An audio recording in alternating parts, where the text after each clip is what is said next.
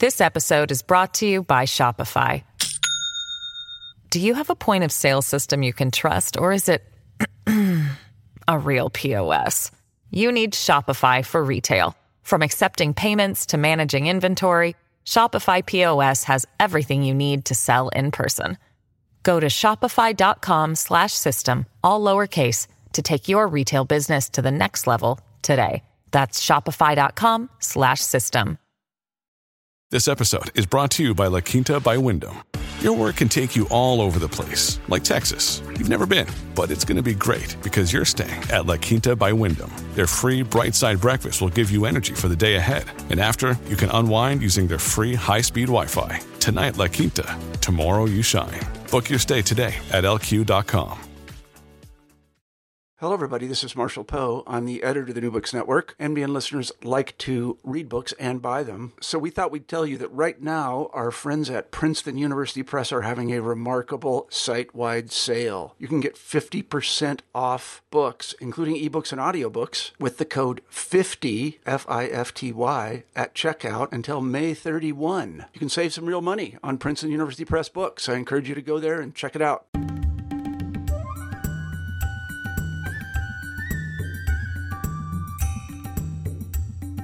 Hello and welcome to New Books in South Asian Studies.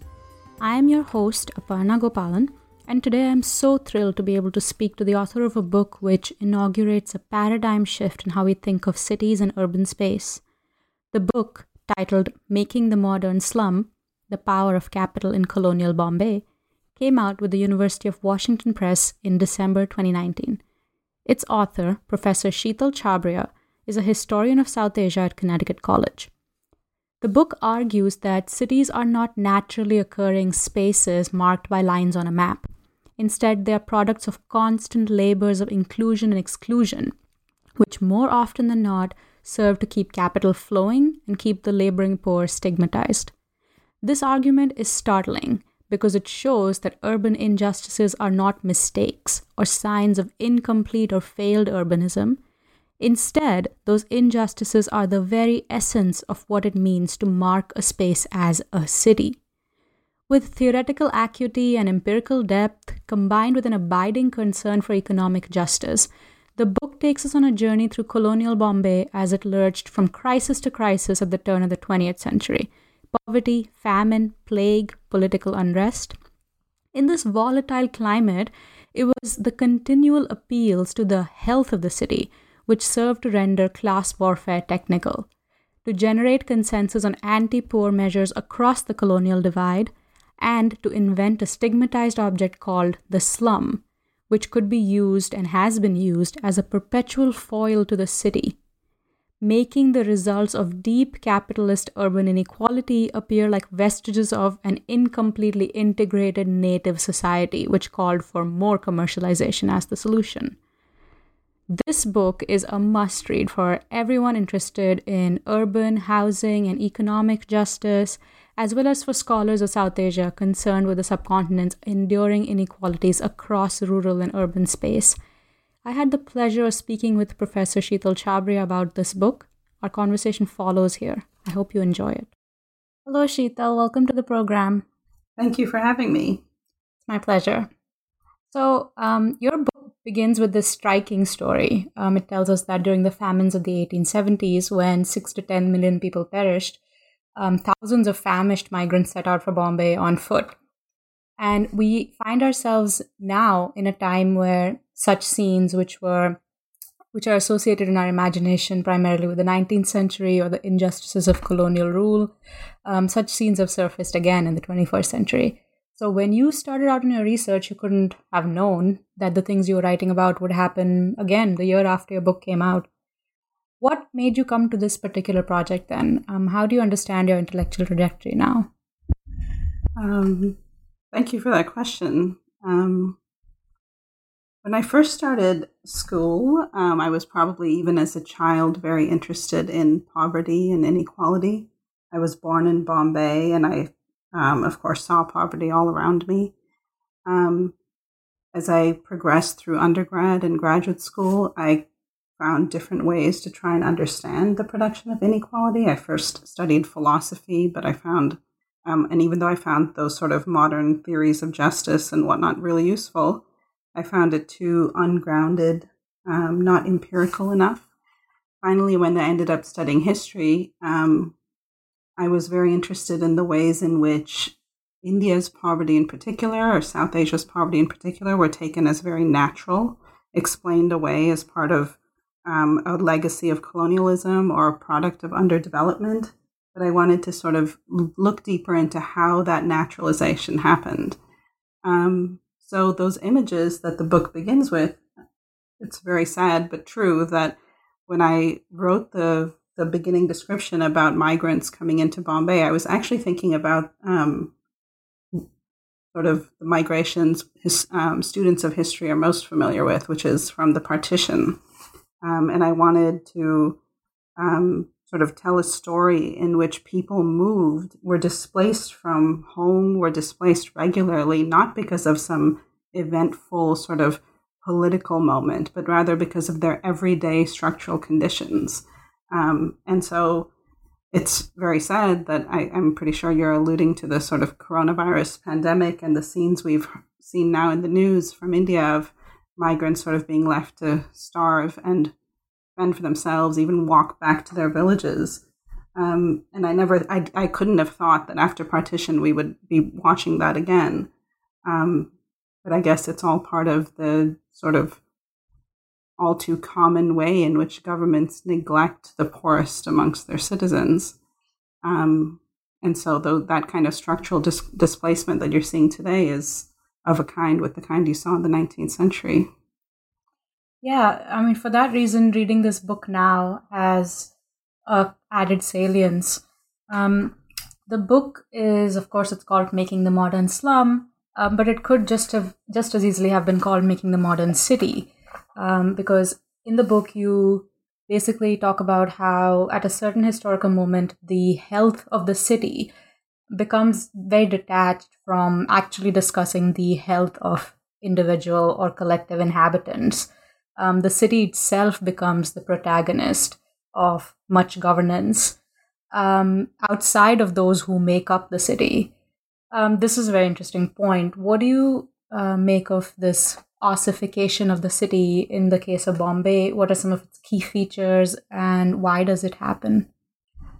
Sure. So in the 1870s, when there were famines all throughout mostly Western and Southern India, but in other parts of India as well, um, there was this, there was a part, there was a role all the governors of the cities had to play in sort of making sure that famished migrants didn't bring disease um, such as cholera um, into the cities. And so they did a lot of work to adjudicate between what I think of as good migrants versus bad migrants. Migrants who could be industrious in the city, contribute to what they called the health of the city. Um, and after the 1870s, especially, you see that most, even in the municipal corporation, even in the trust, and all the sort of parastatal institutions that govern the city, officials are concerned with what they call the health of the city. Um, for many years, I would read archives like that, and it seemed very normal until until actually after reading Timothy Mitchell's work once again, I realized that this is actually a very strange thing to keep saying the health of the city, um, because of course one would have expected they'd be concerned with the health of the migrants. Um, but in Mitchell's work, he shows that the city was probably the first place that um, what we now think of as the economy could be imagined. And I found this to be particularly true in colonial Bombay. Um, in colonial Bombay, every act of governance that was meant to exclude migrants or control them, manage the population, um, control the space of the city by either widening roads or making sure there were the right kinds of buildings, um, surveilling, surveilling even vagrants in the city. Um, all those things were meant to secure the health of the city. Um, and by the health of the city, what was meant by that is simply can colonial Bombay be a space for commerce, be a space for commercial ambitions to be realized? Um, and so once you kind of sort of historicize that, you come to see that you come to see the strangeness of it, the way in which um, migrants, the people who make up the city, not not just even migrants, in fact, often people who had been in the city for many years, circular migrants who had been staying in there. Um, they were stigmatized, demoted, um, treated as sort of not quite city like creatures. Um, and that um, is a way in which to bring out sort of the historical historically contingent nature of the city itself. What does the city mean if not the people who live in it? Um, and so, because of that, that really opened my eyes into in, into the way in which the city was continuously reconstituted throughout the late 19th and early 20th century as a place in which particular kinds of activities happened and certain other kinds of activities had to be excluded. Um, listeners who are more familiar with problems like this in contemporary cities will know that, for example, thinking about informal laborers is one way to sort to um, separate out the majority of the work that's done in the city. Um, but that's a product of a historical um, creation of what the city means in the first place.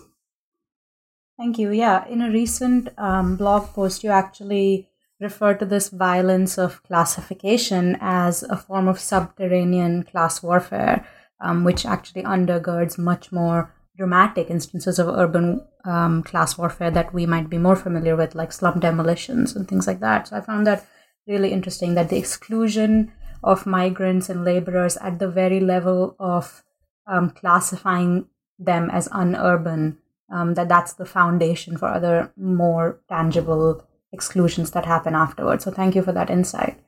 Um, your book very astutely notes that we often talk about cities um, opening up to the flow of capital, um, even countries, um, but certainly cities, that capital as if capital is something that just flows. Um, but you show that actually to make capital move and flow freely requires a lot of exclusions and closures, as you were just mentioning, um, excluding certain bodies, certain pathogens, um, certain crises, even so that they don't interfere with accumulation. And one of the examples that in your book you discuss of this kind of closure exclusion is um, the exclusion of the agrarian from the city, um, how crises in the countryside are cordoned off from um, impacting the city or urban governance. Um, so, could you talk a little bit more about the exclusion of agriculture in making of the city of Bombay? Sure. Um, that, that's a pretty large question, actually, um, and it's something that I'm still continuing to think about. Um, but it made up one chapter, uh, the second chapter in my book. Um, basically, famine and even diseases that are commonly found in rural settings like cholera constantly haunted city records.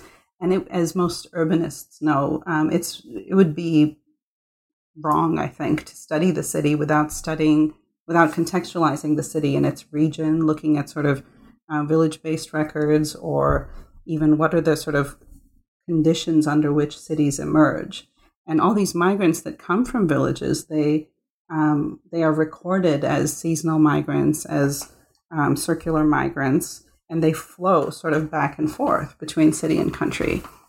Um, and as and I guess perhaps your readers will know, by the year 1900, um, I believe it was some 100 million people across colonial India were dependent on colonial famine relief somehow. Um, by dependent, I don't know what that means, but it was this was in the Indian famine records, Indian Famine Commission records. Uh, by the year 1900, some 30 million people had died of famine-related causes. Um, I believe the population of India around 19 colonial India, which includes now Pakistan and Bangladesh and um, I believe the total population in 1900 was something like 250 million, although I'm not completely sure about that number. So, if 100 million people were dependent on some sort of famine relief institution um, at that time, that's more than one out of three people. It's clear that agra- the agrarian crises, uh, by which I mean capitalist crises of accumulation, social reproduction, etc., were a constant feature of colonial Indian life.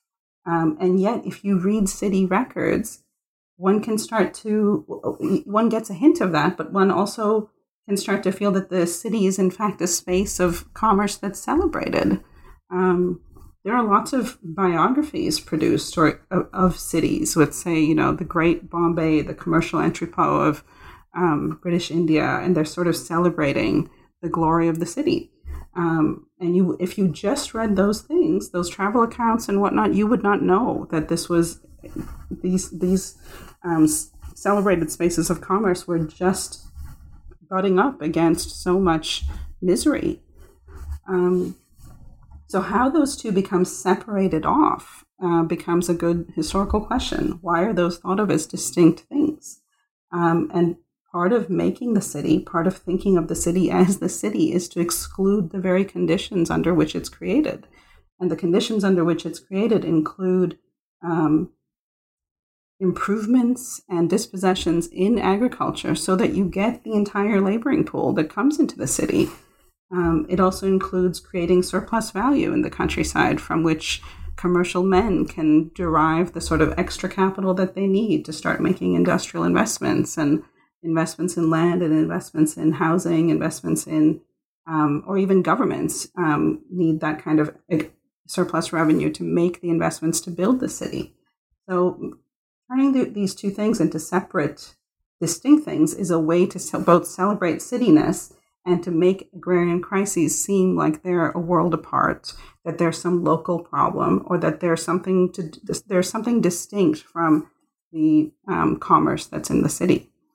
That act of separation is a fundamental labor that's done to make the city seem like a space of cosmopolitan flows and commerce. Um, and it's one that continues till today. It's um, I don't know if it exactly began in the 19th century. I would bet it really took on um, much significance then, um, but it definitely continues throughout the 20th century. This episode is brought to you by Shopify. Do you have a point of sale system you can trust, or is it a real POS? You need Shopify for retail. From accepting payments to managing inventory, Shopify POS has everything you need to sell in person. Go to shopify.com/system all lowercase to take your retail business to the next level today. That's shopify.com/system. Yes, thank you for that answer. Um, these exclusions that you talk about sometimes are sort of very direct exclusions, um, such as just not allowing migrants to enter the city or to adjudicate which migrants come in and which don't, um, or even presenting agrarian crisis as external to the city. But sometimes the exclusions are um, a bit more indirect or a bit more, more subterranean, as you call them. I mean, the slum is obviously a key exclusion um, that goes into making the city. Um, you tell us that a slum is um, a kind of outside to the city, a kind of other, um, the space against which the properly urban is defined. Um, but even as the slum is the other of the city, it is also within the city. Um, how do you explain this, or how can we understand that um, some places are marked as slums and not others, and places marked as slums are inside cities? Um, how what what makes slums sort of slums? Um, is it housing types, occupations, or something else? Yeah, that, that's that's probably the first question that I began this project with, which is why is a certain place called a slum and other places of poverty not called a slum? Um, the term I came up with in my book is that there's a process of judicious illegalization that creates slums, by which I mean that if you were if it was possible to take a snapshot of the, of say the city of Bombay in the year 1896 when the plague broke out um, you would find that there were many kinds of dwelling types, many kinds of structures, um, some of which were permanent, more permanent types, and some of which were less permanent. There were many kinds of poverty. There were some people who were so poor that they were vagrants and beggars. There were people who were so poor that they were living, um, you know, shacked up together in tenements, sometimes 12, 15 people to a room. Um, and there were some people who were so poor that they were sort of living on the outskirts of a city in some sort of makeshift um, housing, and they would migrate regularly into the city. But out of all those poor people, only a select few would ever be called um, slum dwellers. And that was because once the plague broke out in 1896, it threatened the central space of the city. Um, it, central, it, it, it threatened central Bombay's commercial possibilities. And so those particular buildings that needed to be cleaned up in the center of the city were selected out as slums. And so this is a kind of, um, it's ironic, but it would have been in some ways good to be included as being part of a slum because that meant some governmental concern, some reform was coming your way.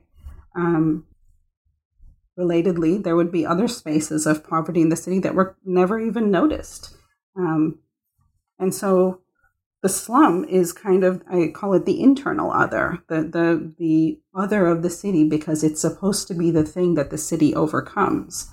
Um, so once central tenements are notified as being slums and, and in need of reform, they are demolished. Many of the people who live in them are never rehoused again, and um, somewhat lower middle class housing is created in their in their wake. I think that process of selecting out which buildings are slums and which ones are not um, continues till today, and, and it can seem sometimes arbitrary. Why is a certain building called a slum and why are other places not? But if you dig deeper, you find that there's someone's gaining from from selecting a certain place as a slum. Um, there's one more thing I think that's worth noting, which is that a lot of the, the images we have of slums in South Asia today are sprawling shanty towns. There, we think of um, large, um, you know, slummed cities, you know, like Bombay, Karachi, Calcutta.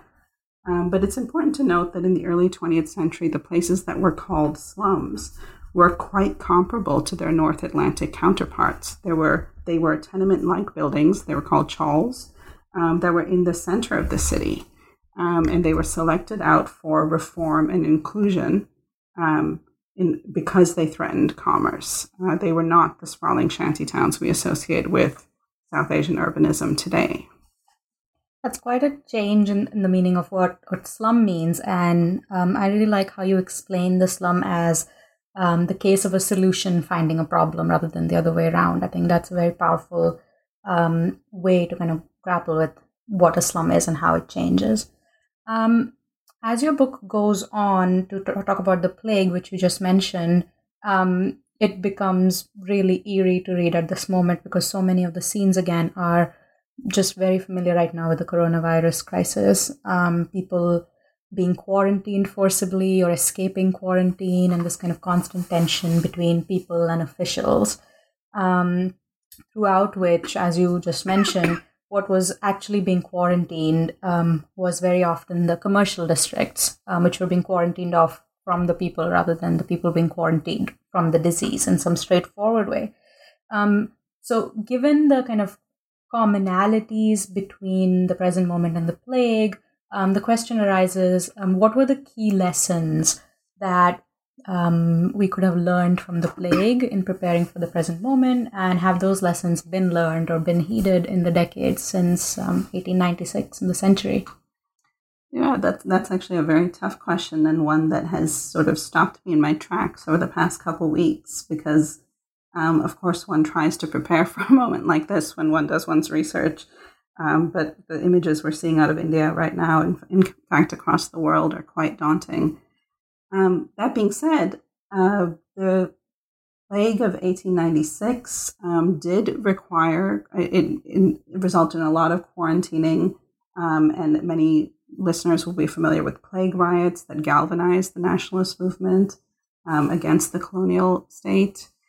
Um, and one of the things I try to do in my book, following some scholars like, for example, Prashant Kidambi has also shown that in fact a lot of the quarantining measures and a lot of the um, sort of public health interventions that were taken as a result of the plague were particularly about class. They were about middle class and um, wealthy residents trying to protect their themselves, their assets, their capital, their future revenue from what they perceived as contagion um, born of poverty, born of disease, which often went hand in hand. Um, so, in many ways, although this, the object of quarantining were the poor themselves, what was actually being quarantined and sort of bounded off was the space of commerce and the space of, of the city. Um, with regards to what are the lessons for today, well, one of the results of the plague was that the City of Bombay Improvement Trust was formed to clean up the city. And the trust was in what, what we would call today a public private partnership. It was meant to enlist the wealthiest um, Indians and colonial officials in the task of cleaning up the city um, and sort of make it profitable for them to do so.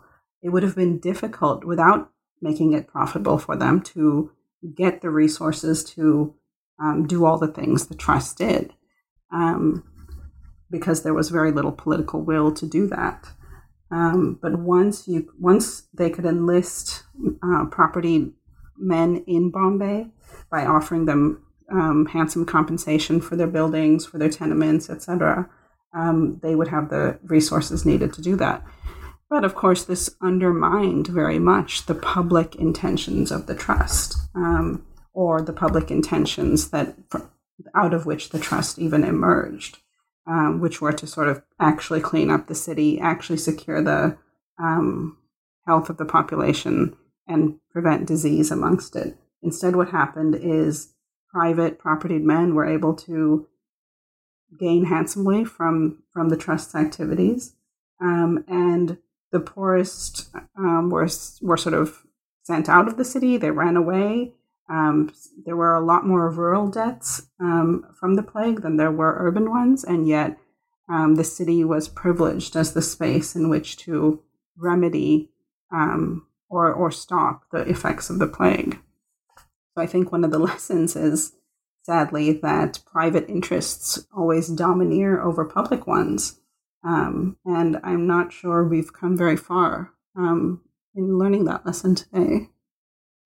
Yeah, um, there's actually an instance you discuss in the book which really illustrates the kind of power of private interests. Um, you talk about how um, in Bombay there was an effort by the British government to um, create, you know, sanitation systems, and that Indian capitalists actually opposed such efforts, um, and that that changes our understanding of um, where the blame lies between the colonial state and native elites um, in the kind of health crises of, of that moment. Um, could you just briefly talk about um, about that instance and what it illustrates?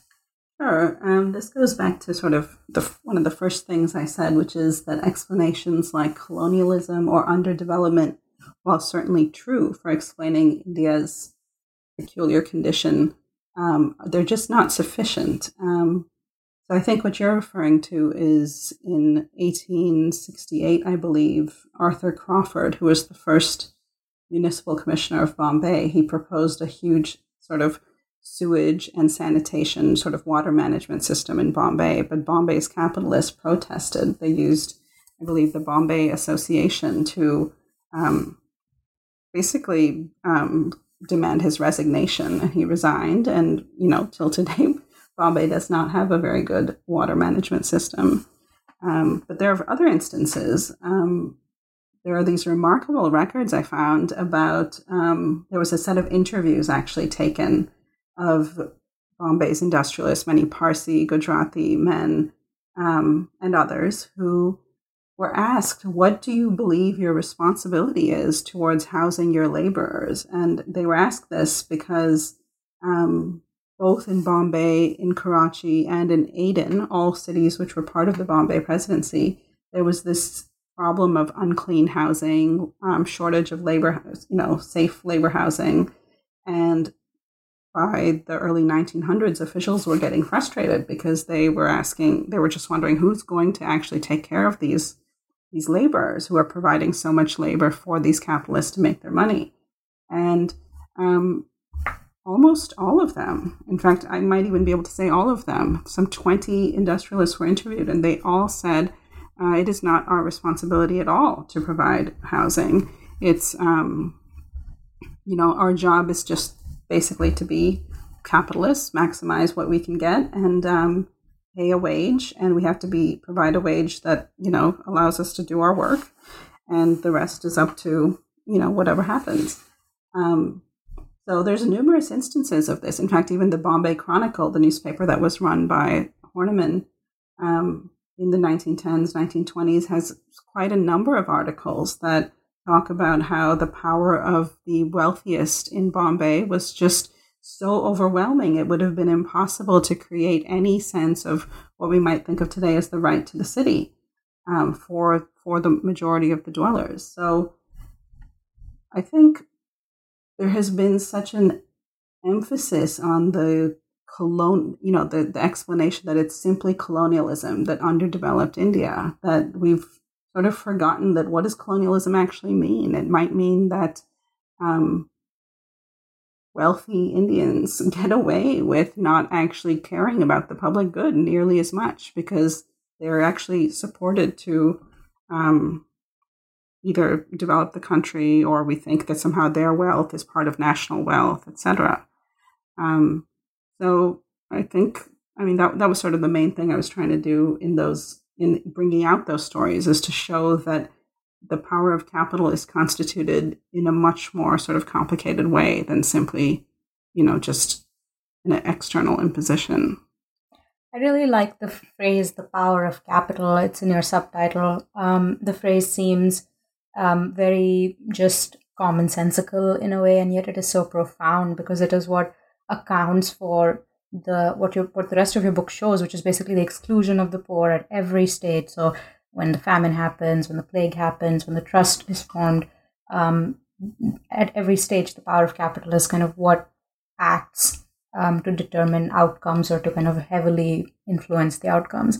Um, one final thing that you talk about in the epilogue of your book um, is a very useful take on the power of capital.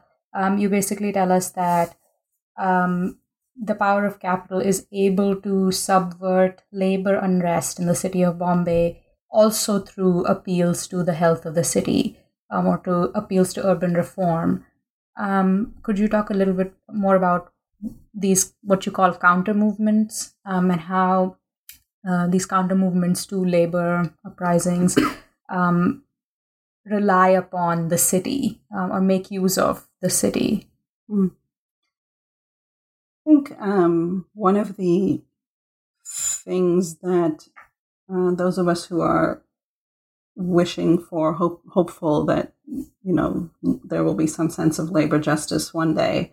One thing that we have to contend with is that while massive labor unrest is happening, as it did in the 1910s and 20s in Bombay, simultaneously at that time, um, there are other folks getting together um, and coming up with ways in which to undermine labor at the same at the very same time. And a lot of historians that have, I think, correctly celebrated the labor movements of the 1910s and 20s in Bombay um, have perhaps underplayed the power that institutions like the Bombay Trust or even the Bombay Development Department had in undermining any gains that labor could have had. So, um, I guess that that I guess I was trying to push in in the epilogue. I was trying to push in the very opposite direction to say how is the very idea of the city used to reconstitute or to capture the sentiments of not just wealthy capitalists, but even middle class folk who want to live in what they think of as a clean city, a uh, cosmopolitan city as in, in a sort of connected to the world city, a world city. Um, how, how is the idea of the city used to enlist those people over and above and against um, the interests of the laboring classes and the poor? Um, and that process happens um, again and again. And it seemed so very um, banal, even so very simple to say that oh, I would like to live in a, in a nice city. Well, in fact, that very sentiment is what um, creates uh, creates opportunities for uh, governors, middle class folk to get together and um, exclude the poor either by removing them from what they call illegal housing, um, cleaning up the city for for the sake of capital um, and doing all sorts of things that undermine the power of, of even the laboring classes. So I think about the labor movements in the 1910s and 20s, there there is certainly more work to be done, and I do think that that was an that was an important opening moment. Um, but I think we, I think in order to revisit that moment, we should probably ask, um, you know, what, what we could do differently next time around um, to make sure that efforts of laborers don't get undermined in that way. Or even to use your own words, what the um, closures were of that moment, um, given that there's been so much focus on what were the openings made. Um, well, Sheetal, this has been just a wonderful dive into a deeply relevant book. Um, I know that this is a pretty crazy moment for everybody. Um, so, our traditional final question might not make as much sense, but we traditionally ask authors, um, "What are you working on now?" Um, and and you know, it's all right if the answer is just well, just staying sane, um, which it is for most of us. But what are you working on now? What do you hope to work on in the future? Um, yes, thank you for the caveat. Um, I should I, will make it known that um, homeschooling a young child, teaching full time, and coming up with more research is especially difficult. Um, but before the pandemic broke out, I was trying to think about um, new ways to approach the um, spaces of inequality and poverty in India. Um, I've become especially interested in um, the question of why it is that poverty is measured in India by the amount of calories a person consumes. Um, and to me, that that is particularly productive because it brings together my concerns with sort of public health, um, famine, and hunger, and um, the governance of poverty itself.